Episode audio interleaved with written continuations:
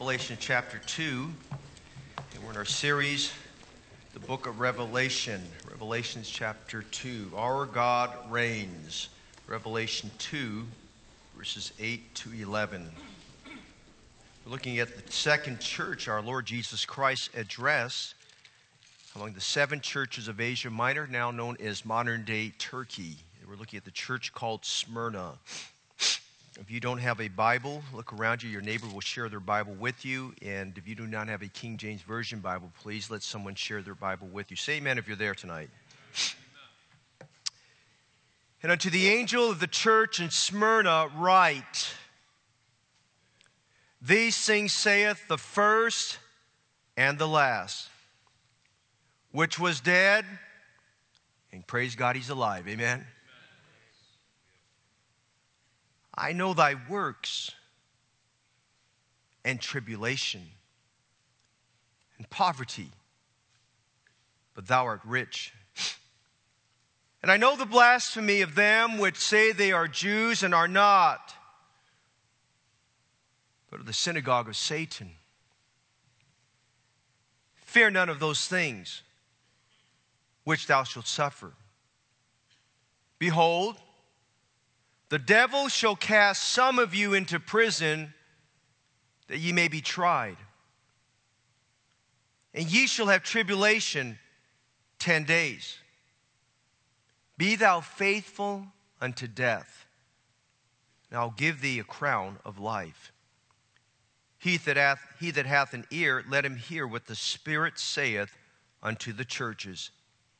He that overcometh shall not be hurt of the second death. Go with me to verse 10. The title of our message comes right out of verse 10 tonight.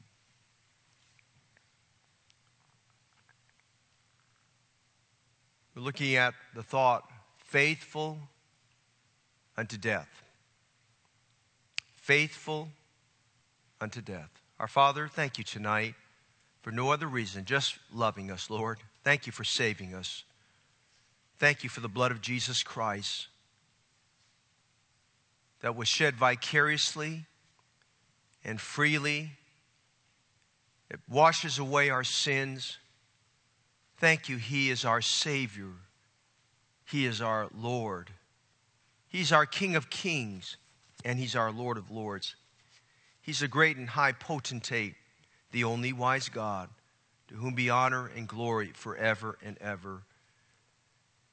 I'm not sure what everybody's condition is tonight here.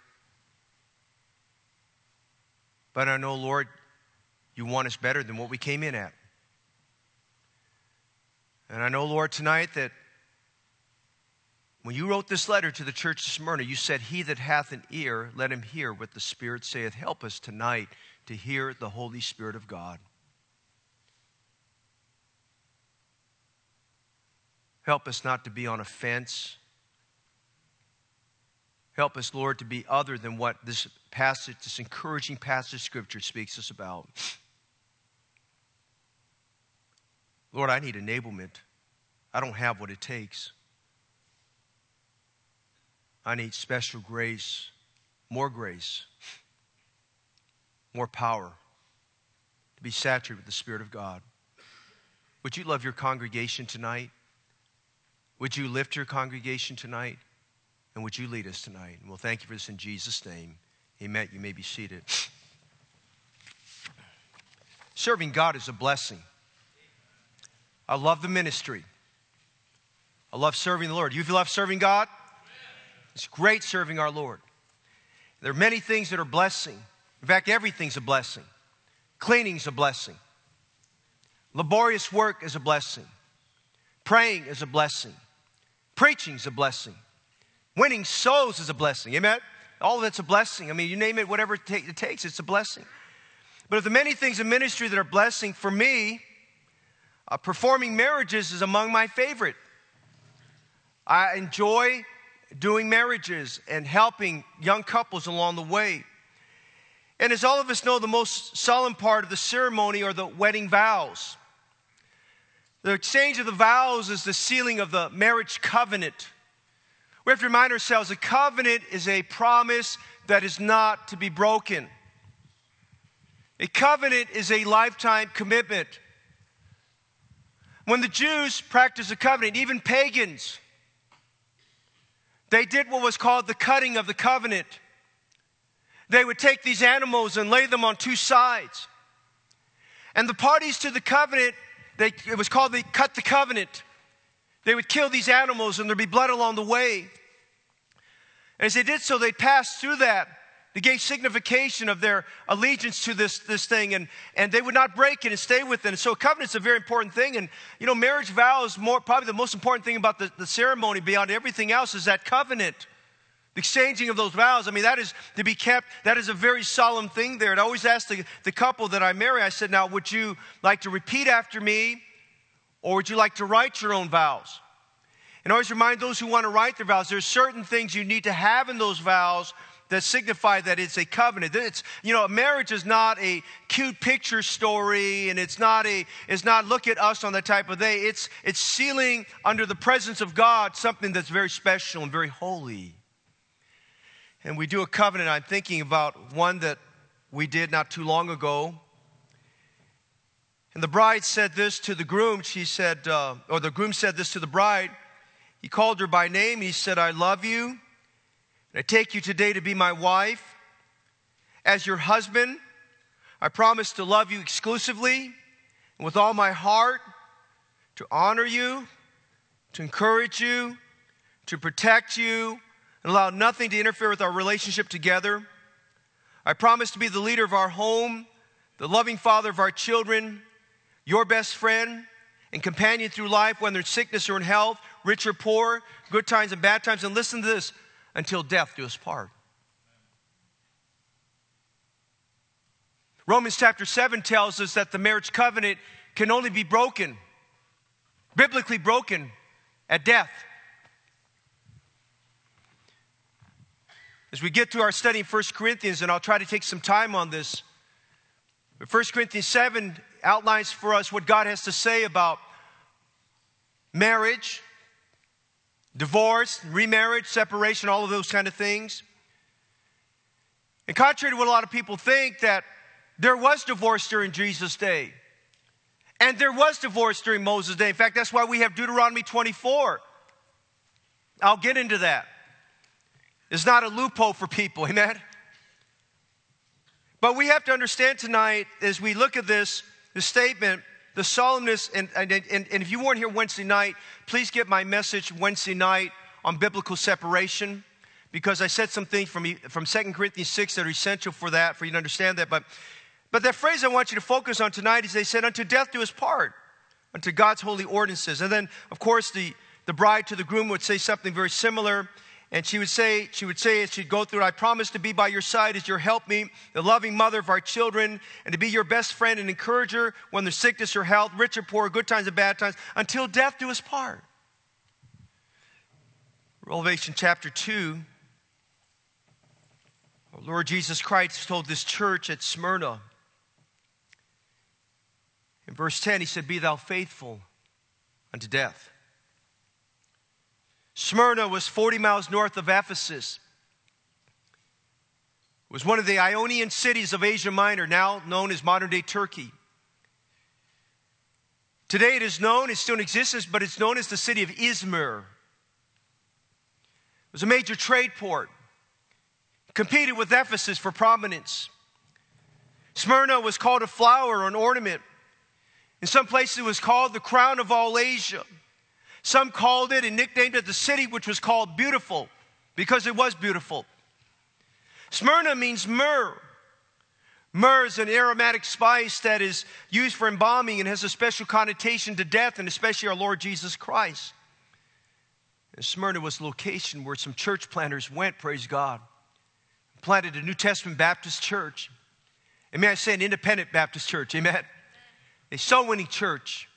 A church interested in piercing the darkness and winning souls to Jesus Christ there. And this church is the location of a, lo- of a place, a church that Jesus addressed by a letter here in verse 8. And I want you to see some things about this church that should encourage us. This church and the church at Philadelphia, the only two churches that Jesus said, I do not have anything against you. He, there, you find no criticism, we find no rebuke. It's a commended church, it was an encouraged church, it was a church that Jesus loved. It's a model church, it's a biblical church, it was a suffering church. We want to see this church as Jesus spoke to it, is that this is kind of where we're at right now and where we want to be in terms of just encouragement the Lord gives us. And so I want you to see some things tonight about this church and the message of our Lord Jesus Christ. First of all, what you notice in verse 8, we see the singular excellence. As we begin this letter, we must remind ourselves the focus starting off this letter is not on the church, but the focus is on the one writing the letter, and that's our Lord Jesus Christ. Amen? And we want to remind ourselves as we come to church, the focus is not on the preacher necessarily, and focus is not on the choir, and the focus is not on you, and the focus is not on our facilities and our building, the focus is Jesus Christ. Amen? Take away the buildings and take away the chairs and take away the sound equipment and take away all those things. And listen, church, you can still have a good church service because everything focuses around Jesus Christ. The Bible says in verse 8, unto the angel or to the pastor of the representative, the spiritual leader of the church of Smyrna, write, These things saith the first and the last, which was dead and is alive. Before the pastor and the church receives its message in this passage of Scripture and in every passage of Scripture, we must remind ourselves the church is called upon to acknowledge the one who's giving the message. And may we just a moment for tonight take a moment this evening to acknowledge Jesus Christ, that He's sovereign God, that He's Lord of Lords, and that He's King of Kings and He's the great shepherd of the sheep who, through the blood of the everlasting covenant, shed His blood for every one of us. And He's the chief shepherd and bishop of our souls. And we must acknowledge tonight that more important than anything else being elevated, when we leave tonight, the one, number one person elevated in this church service is Jesus Christ, our Savior. And so we see Jesus in verse 8, we see him in his preeminence. Notice it says here, these things saith the first and the last. Preeminence speaks to the fact that Jesus is the sole one that should have our adoration. That Jesus is unrivaled, he's unparalleled, he's unequal to anybody else. No one compares to Jesus. It speaks to the fact that he's above all and emphasizes the fact that he's creator God and emphasizes the fact that he's commander God. I read the story of a lady by the name of Pam Sneddon.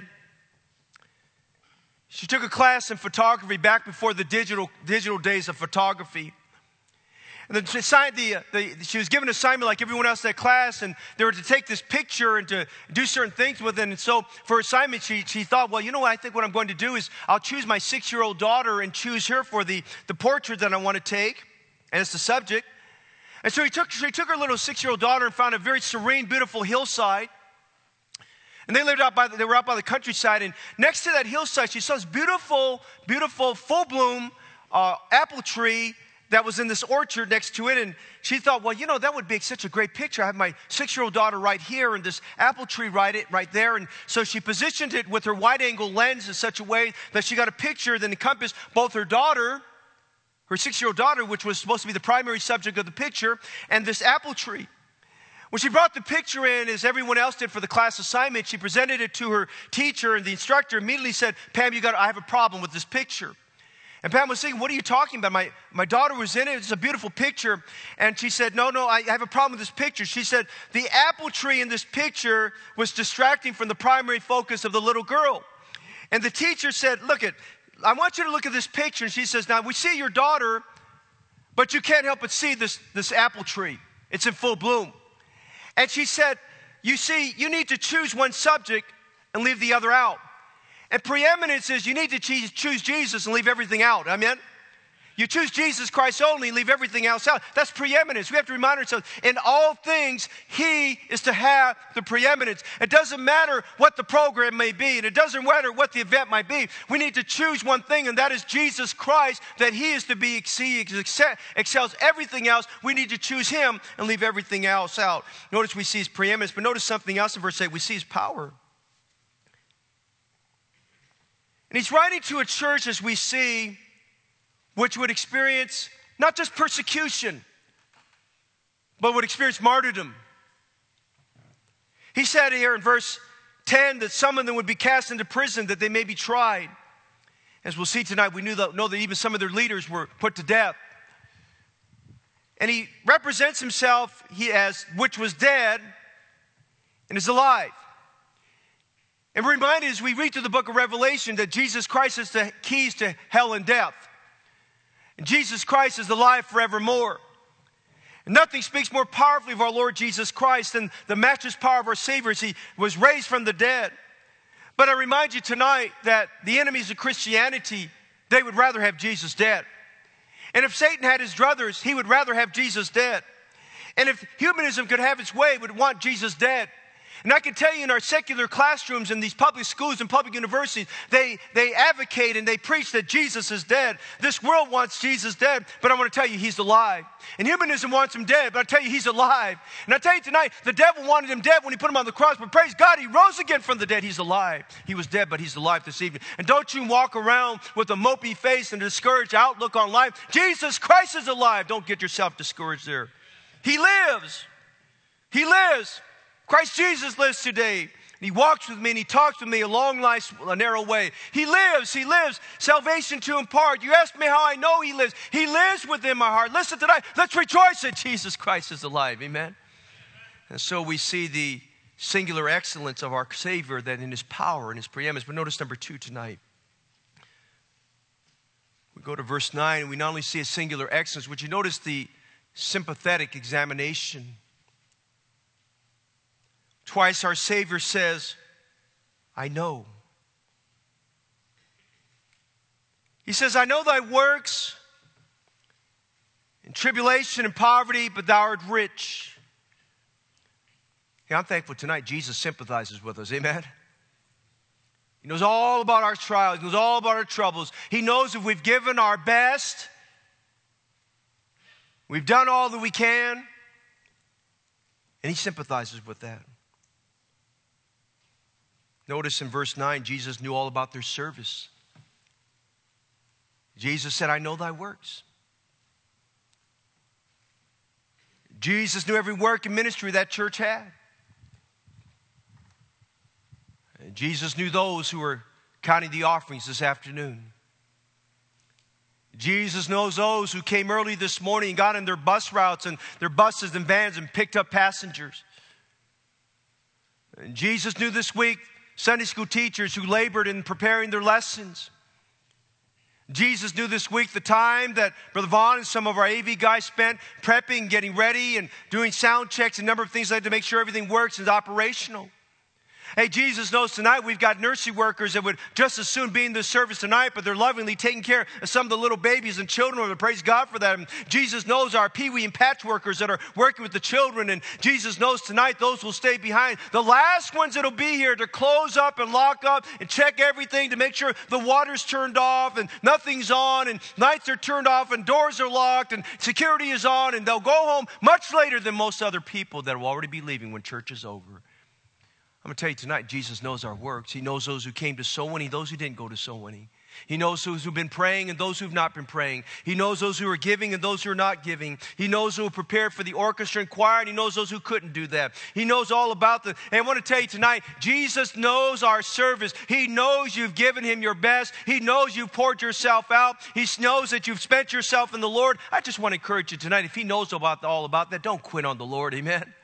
Don't leave on the Lord. Jesus knows your work. Don't sit on the sidelines. He knows what you're doing. Don't do very little. Don't fall out on the Lord. He knows your work. He says, I know thy work. He knows their service. But notice in verse 9, he also knows their suffering.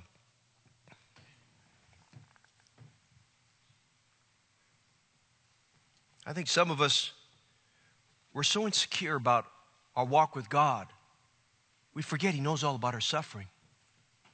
And in verse 9, He says, I know thy works. And He said, Your tribulation your poverty. But thou art rich. There were the pressures. There were tribulations that they had with their families. And you look at, as you study the New Testament, the believers there, they had troubles. You read over in Hebrews chapter 10, you read about believers whose goods were spoiled, properties were confiscated, lost their jobs, were displaced and had to move to other parts of the Middle East to live because of their, their, their for, to escape persecution for their faith. They were ostracized by family members. They were hated by family members, by Jewish family members who, because of their faith, and, and maybe they were of Grecian background, Roman background, they accepted Christ and they were rejected by their family members. Jesus said, I know all about those things. Some had health trials, some had economic trials.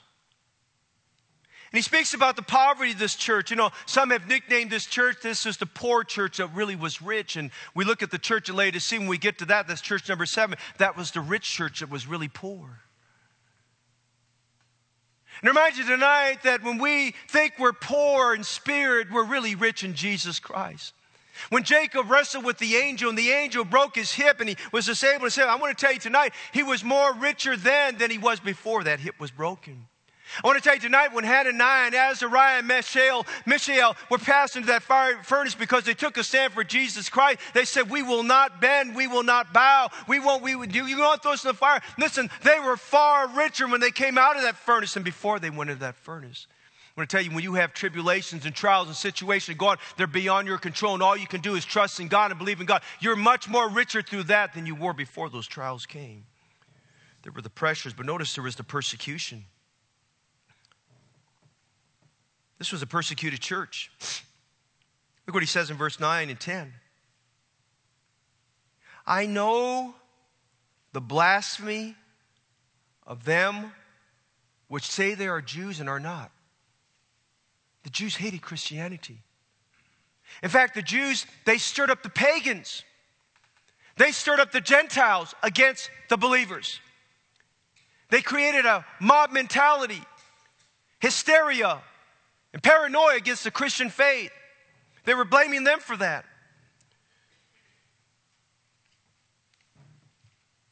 So I know the blasphemy of them which say they are Jews and are not, but are the synagogue of Satan. He says literally they are the assemblies of the devil. They assemble together. They're not assembling there for the worship of God and for the praise of God, and they're not doing, they're not good Jews in heart. He says, really, I will tell you because they blaspheme God in their works and blaspheme God in their deeds. He says, basically, they're the synagogue of the devil there.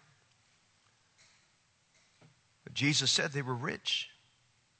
Paul said this in 2 Corinthians 6:10. Listen to this, as sorrowful, yet always rejoicing.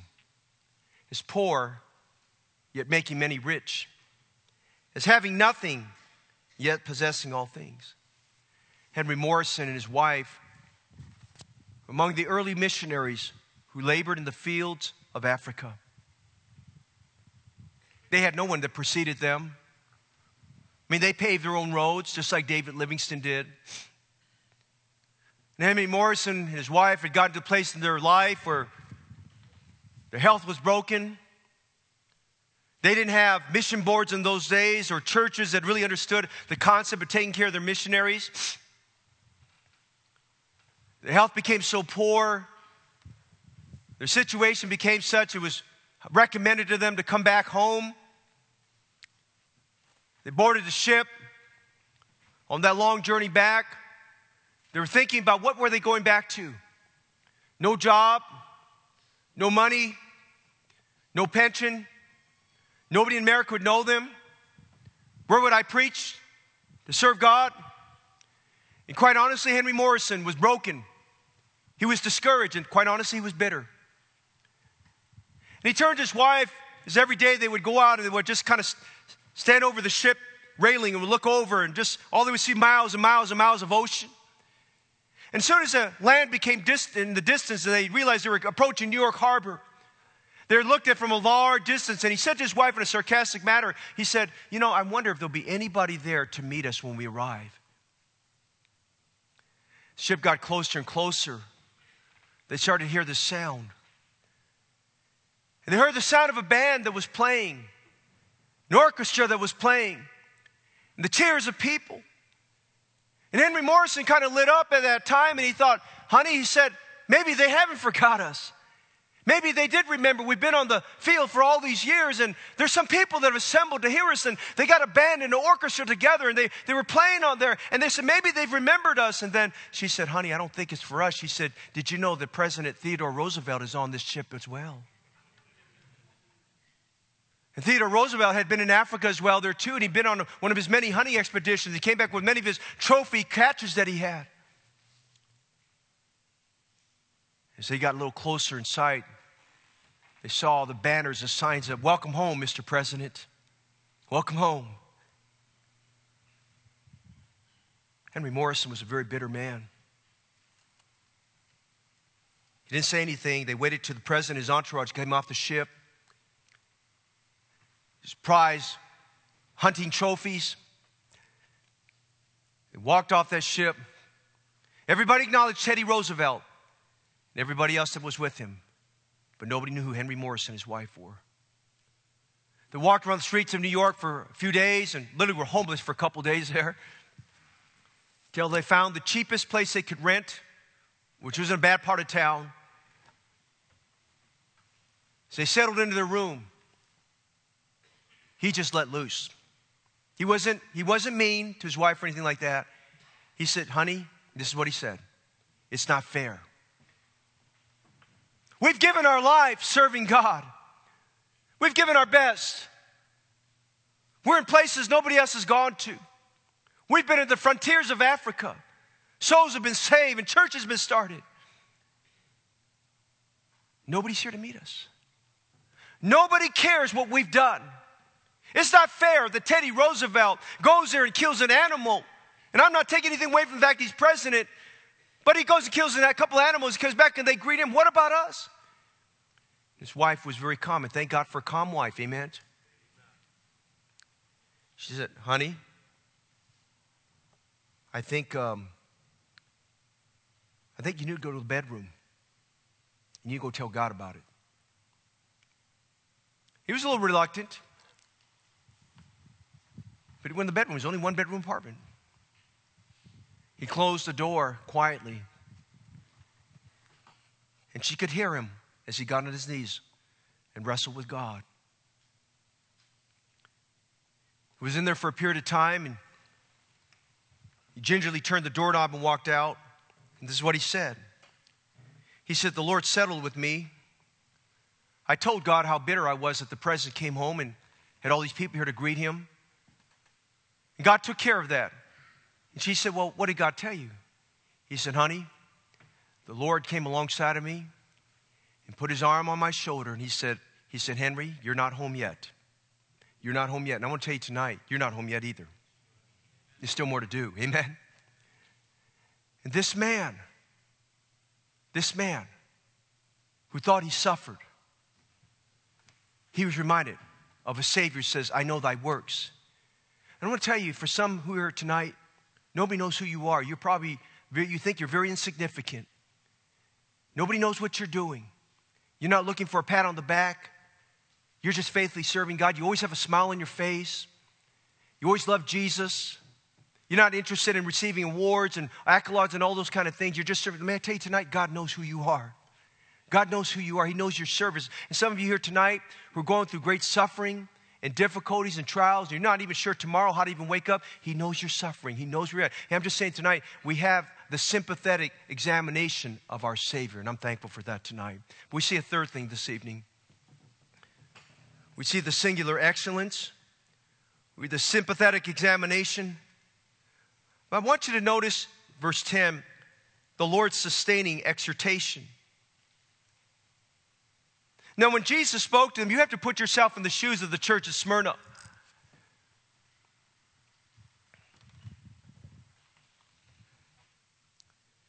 Because the church of Smyrna represents the persecuted church, the suffering church.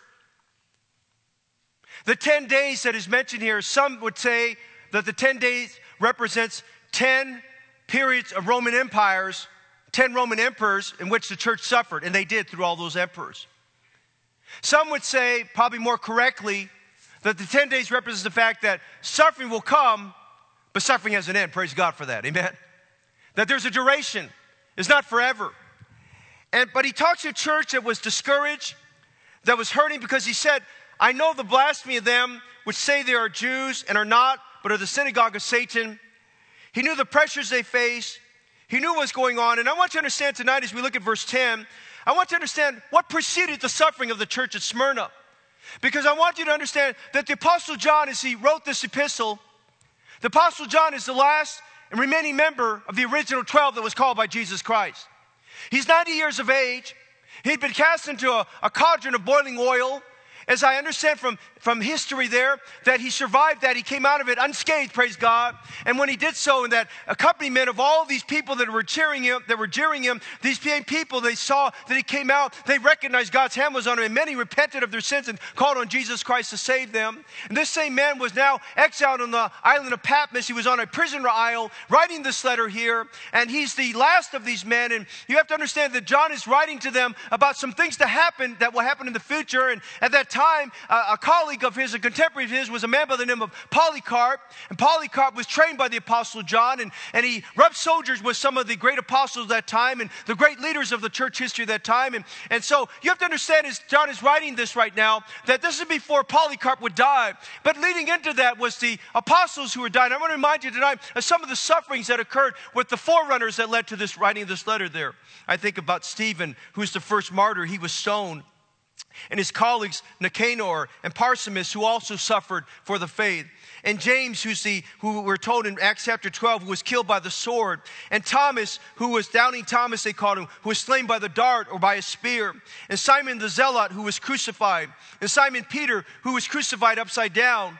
And Paul, who was beheaded and Andrew, who was crucified on a cross that was the shape of an X, and Thomas, who was killed by the thrust of the spears of four different soldiers thrusting him at one time, and Matthew, who was stabbed to death, and Bartholomew, who was beaten with staves and then crucified, then beheaded, and then James, the son of Alphaeus, who was stoned, then clubbed to death, and Matthias was burned at the stake, and there was one who they took, and he went to India, and they dragged him through the streets, and then they threw him off the top of a building, and all of these things, and John now is in a cauldron, what John, who as I mentioned, suffered All of these men have suffered. These were men who had preceded that. They, they knew very well the acceptance of Jesus Christ and following the Lord of scriptural baptism living for God, there was a price to pay. There would be suffering. And Peter wrote about that around 80, 61, 80, 62, as he wrote 1st and 2nd Peter, as he warned them about the suffering that would come. I mean, those believers during that time, they lived with the imminency of knowing that there would be suffering, that you'd suffer.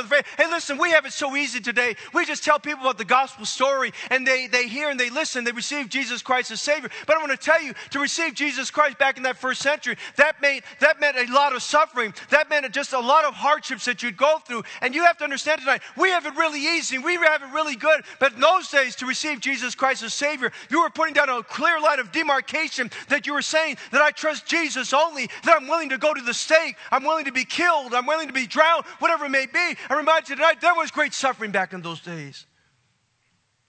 Ignatius, who was one of the forerunners before Polycarp, the great preachers of his day was the Roman government had taken him and they had him stop through Smyrna as he made his way back to the Roman Empire. And the Emperor Trajan decided in 108 AD that he would kill Ignatius. They brought him to the Roman Colosseum and they had these hungry lions that were there. They said, Do you have anything last thing to say? And Ignatius said this I am the wheat of Christ. I'm going to be ground with the teeth of wild beasts that I may be found pure bread. I pray that ever happens to you and me, we can have that same kind of faith, that same kind of courage as he did. And Polycarp, who was later on, just a few years after this epistle was written, under the persecution of Marcus Aurelius in 162 AD, he was a close friend of the Apostle John and mentored by the Apostle John. On the day of his death, the proconsul came to Polycarp and said, Swear, and I'll release thee. Reproach Jesus Christ. And Polycarp, it's recorded in history, made this powerful statement 80 and six years have I served him and he never once wronged me. How then should I blaspheme my king who has saved me? I want you to think with me tonight. He said at 86 years of age, 86 years I have served him, and he's done me, he's, and, I, and he's never done me wrong. How then should I blaspheme him? He was faithful to the Lord. He was faithful unto death. What do you say to a church that is about to face persecution, where our Lord Jesus Christ said in verse 10, Fear none of those things which thou shalt suffer. Behold, and he said, The devil shall cast some of you into prison that you may be tried. I want you to understand tonight that that's how the devil devil looks at some of these foreign countries. I want you to understand tonight, if you, if you serve Jesus in India, you risk, you risk the devil having you killed. I want to tell you, if you're in Sri Lanka, you'd risk the devil killing you. I want to tell you tonight, if you go to Indonesia and, and you preach the gospel in Indonesia, that Muslim dominated country, you risk the devil killing you. I remind you tonight, you go into China with all the things going on there and you try to preach the gospel, you're in a government system that you risk being killed. And there are places around this world where they're just very hostile to Christianity. And yet our Lord Jesus Christ made this statement to this church, and he makes a statement to us. He said to us in verse 10, he said, Fear none of those things which thou shalt suffer. And then he said in verse 10, Be thou faithful unto death. He said, Be thou faithful unto death faithful. The Bible says most men will proclaim everyone his own goodness, but a faithful man who can find. The Bible says it is required in stewards that a man be found faithful. Our Lord Jesus Christ comes to a faithful church and he says, Listen, I want to encourage you, be thou faithful unto death. He says, It doesn't matter what the persecution is, and it doesn't matter who's on the throne, and it doesn't matter who's the president. Be thou faithful unto death. And I want to tell you tonight, as a church, as we are in our 21st year, and as we try to serve Jesus Christ, and as we try to permeate permeate this area with the gospel as we consider world missions, which is at a crisis right now. It takes almost 10 independent Baptist churches to produce one missionary and one independent Baptist mission to go in the foreign field. And if we consider missions, we still have this 60, 60% of the world is found in that 1040 window, and very little has been permeated there with the gospel of Jesus Christ. Thank God for the Edgar Fagalis, but there's a time in coming where the Edgar Fagalis are going to be off the field. And we need to understand tonight the, the gospel message still needs to be promoted. And we have to understand tonight, as much as we're in this area, San Leandro, the Bay Area, this area needs Jesus Christ. And I want to say this evening, as we consider serving in Sunday school, as we consider serving in the AV ministry, as we consider serving as a choir member, as we consider serving in the orchestra, as we consider serving in the nursery, as we consider serving in some capacity, maybe as a deacon or as a, as a leader in some capacity, as a club sponsor, and giving up your Friday nights and being here. I understand, young couples, you'd rather have Friday night as a date night, and you'd rather just chill out on Friday night because you've labored and worked all week long, and you'd rather have that. But I want to tell you tonight, I can't think of a better investment on a Friday night than to stay with some teenagers and to stay with some college students and to have a Bible study here and there and to have some evangelistic meetings and to realize that you don't know there might be a Hudson Taylor in that group there. There might be a young man God's going to call to preach, and there might be a young man looking to you that their faith hangs by a thread by just seeing you there week after week after week and seeing your faithfulness. I remind you tonight, whatever ministries we have, whatever ministry we start, we need to be people that are faithful to death. Be faithful in Sunday school. Be faithful in choir ministry. Be faithful in your church attendance. Be faithful faithful in your tithing. Be faithful in Faith Promise Mission. Be faithful in the orchestra. Be faithful in the nursery. Be faithful as an usher. Be faithful as a counter. Be faithful as a deacon. Be faithful as a Christian. Be faithful in your marriage. Be faithful to your parents. I'm saying tonight, we live in a time where people just want to quit and they want to leave and walk away. But I say to tonight, be thou faithful unto death. I'm not quitting. I'm not quitting. Be faithful. Get into it. Don't get don't retire. Get refired. Get revived.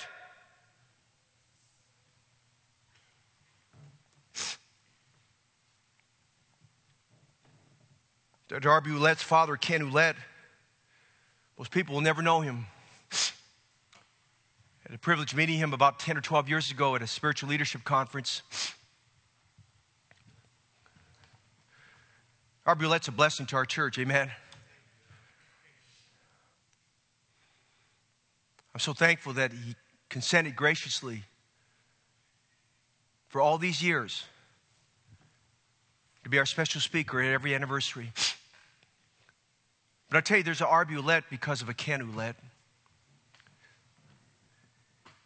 back in the day when Bob Jones University was a thriving, fiery, soul winning, preacher sending, preacher training, missionary sending institution under Bob Jones Sr., the founder. Ouellette trained there. Ouellette was like many of those men in his graduating class. He left that place with a fire in his bones, went out, started a church. And Ouellette went out, started churches, and for many years after that, God led him to the state of Michigan. And for many years, he started and led the Detroit Rescue Mission. You've heard Brother Ouellette preach about that many times. A couple years ago, Ken Ouellette went home to be with the Lord.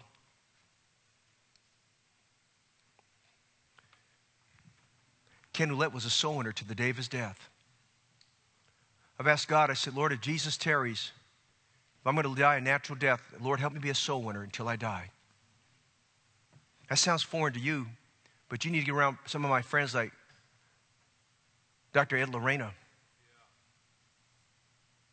You need to get around some of his people. They just recently had an all church soul winning on a Sunday night service. 1,700 people saved. They've covered their whole city of San Pedro with the gospel. And I want to tell you, their track is a simple back and front, black and white. People got saved. And they said this about Ken Ouellette. He spent his life sharing the good news and fishing for men. That's a good epitaph. Amen. He spent his life sharing the good news and fishing for men. I'm just saying tonight be faithful. Be faithful. Be faithful. Be in your place. Be faithful in having joy. Be faithful in serving. Hey, tonight, you have an opportunity. When we're done with this service, you have an opportunity tonight to enlist and decide you're going to make time to be at the workers' conference. That's for the whole church. Everybody, all of God's people should be working. All of God's people should be serving. Read, read back in Second Thessalonians 3, we're at this past Wednesday night. If we're not doing that, we're busybodies. We're wasting time. We're slothful, and we're the field is slothful. There's hedges and briars and thorns that grow over it. Be busy serving God. Busy making sacrifices. Be faithful unto death. Don't quit on God. Don't quit on me. Don't quit on your church. Don't get weary in well doing. Our Lord says, He gave this sustaining exhortation. I know it gets hard. I know it gets hard. I know it gets discouraging. But Jesus said, I know thy works. I know the blasphemy of them who say they are Jews. He knows our service, He knows our suffering. As we close, I want you to see one last thing. I want you to notice a special exaltation.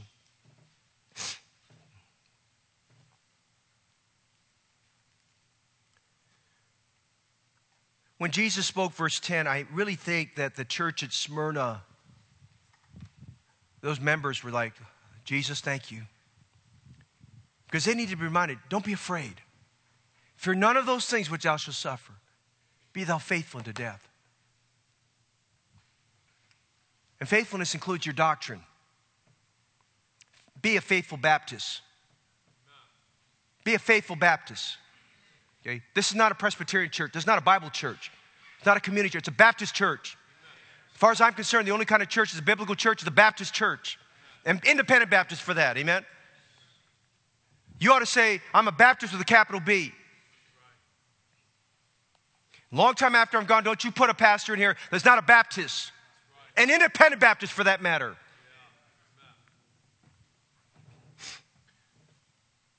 But Jesus said here to this church, He wanted to commend them and He wanted to encourage them. He wanted them to have a vision for the future.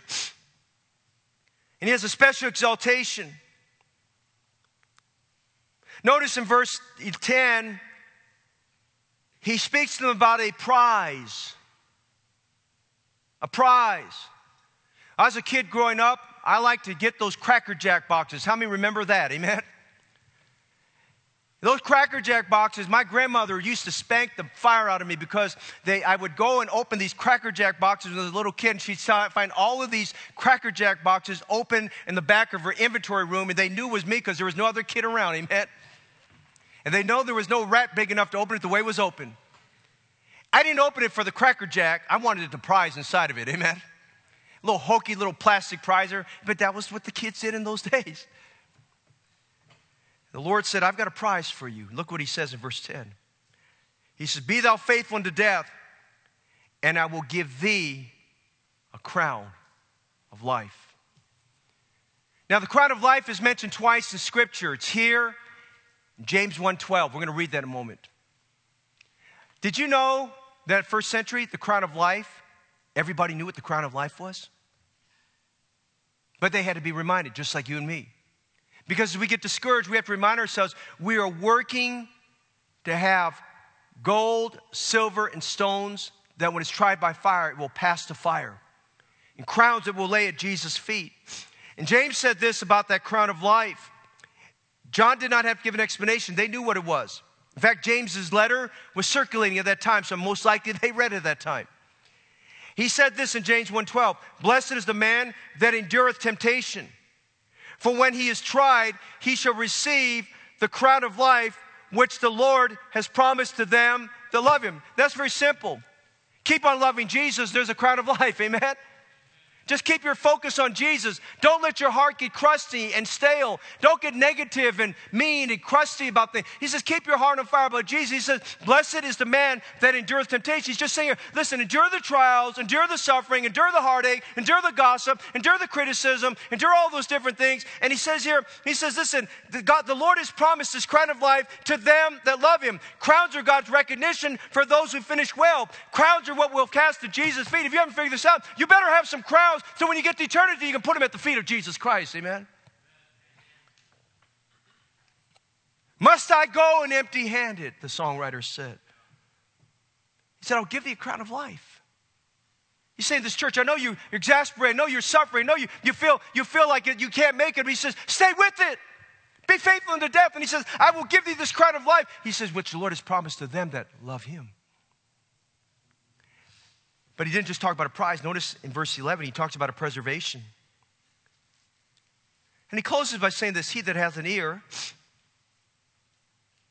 let him hear what the Spirit saith unto the churches. Now, this is a message for all the churches. This is a message for us. It's 21st century, but still relevant. He that overcometh. And I said this last time we were looked at the church of Ephesus. You want to find frequently in the book of Revelation, especially these chapters two and three, the word overcome is that word Nikaio, or where we get our word Nike from. To overcome, to be a conqueror.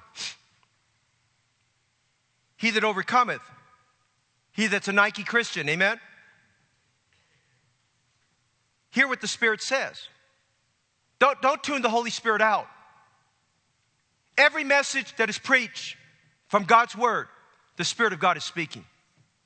See, I don't like the speaker. No, but you better love the Spirit of God. Amen? Amen. You better listen to the Spirit of God. He says, He that hath an ear, let him hear what the Spirit saith to the churches. He that overcometh shall not be hurt of the second death. Now, tonight, I'm going to encourage you be an overcomer and don't be overcome. Be a conqueror, but don't be conquered.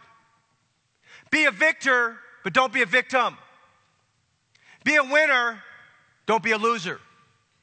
Serve Jesus. He that overcometh. It's up to you to decide if you're going to overcome.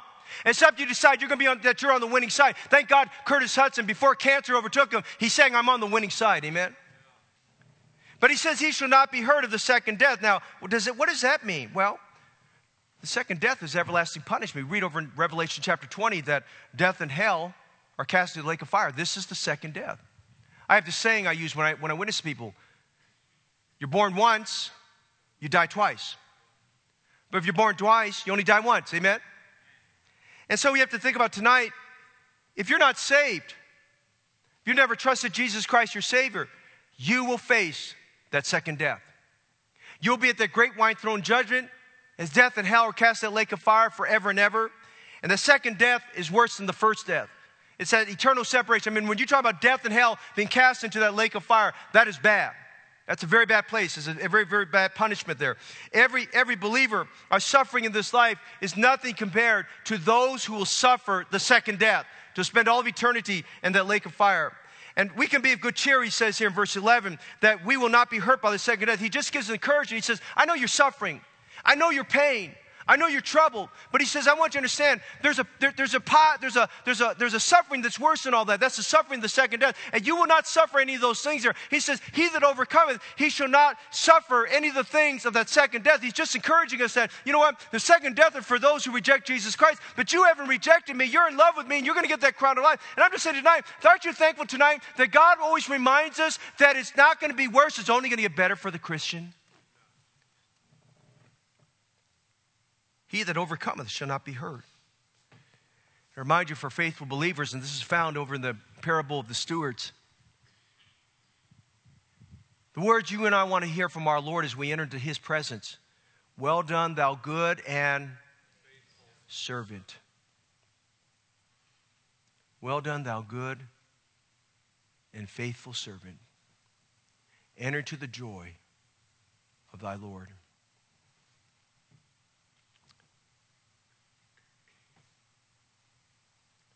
Let's read the story. I'll close with this tonight.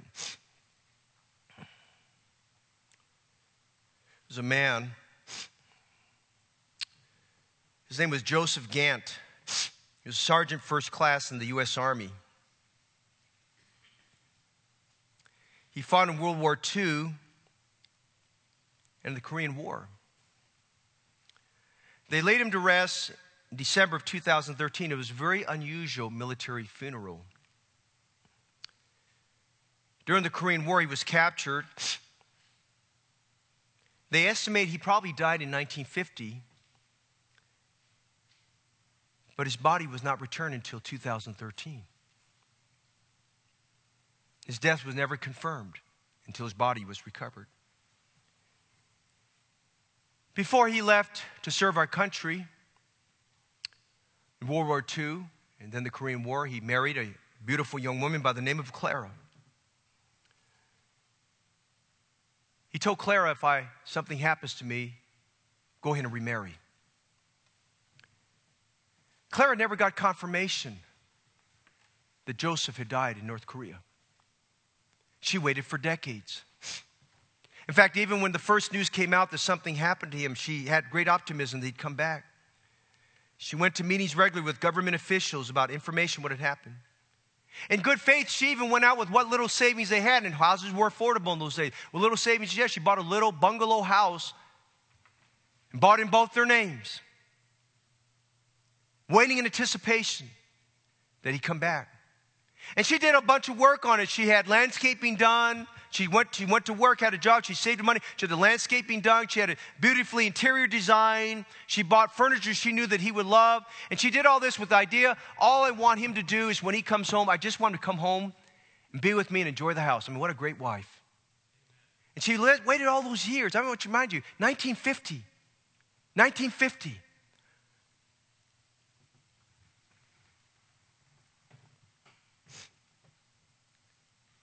She's 94 years old, 94 years old, when his remains came home.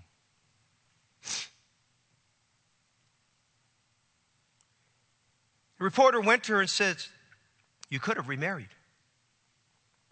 Why didn't you? She said, No, I'm still his wife. And I made a statement to him. I made him a promise. I'm his wife and I'll remain his wife until the day the Lord calls me home. You count the years from 1950 to 2013. Faithful unto death. John Huss, one of our great preachers of days gone by, the day they put him at the stake, he said this I seal with my blood what I've spoken with my lips. And they burned him at the stake. 42 years of age, faithful unto death. I pray that our generation does not have to endure suffering or persecution. I pray the rapture will come during our lifetime. But should it come, should suffering come, and difficulties come, fear none of those things which thou shalt suffer but be thou faithful unto death. Don't quit. Reenlist. Don't resign. Resign. Get fired up. Get involved. Enroll in soul winning. We're just weeks away from this Easter special. Would you help me reach to have 1,500 people in attendance at all of our, all of our events that, that, during that weekend? Would you help us reach more people with the gospel? Would you help us in saying the gospel events? Would you get behind, we give the please and acknowledge and tell the church, hey, we're about to help this missionary, this church over here in, in a foreign country to get something else started? Would you come alongside of that? Would you, would you decide this year to even begin praying about faith promise in August of this year and what you'll do in faith promise as we seek and to endeavor to do more for the Lord? Would you pray about our Bay Area for, for us to just do more for Jesus Christ? I'm just saying tonight, be thou faithful unto death. I know it gets hard, and I know we get tired. And I know we, there's other things we want to do. And I know a lot of times the church calendar conflicts with our personal calendar. I understand all that, okay? And we, we try our best to try to work around, but I want to tell you tonight be thou faithful unto death. Be faithful to God. Don't quit on the Lord. Stay at this thing. Don't, don't, let, don't let people discourage you. Don't let, don't let bad things discourage you. Just be faithful to death unto our Lord Jesus Christ. And realize tonight, he says, there's a crown of life for those who love him.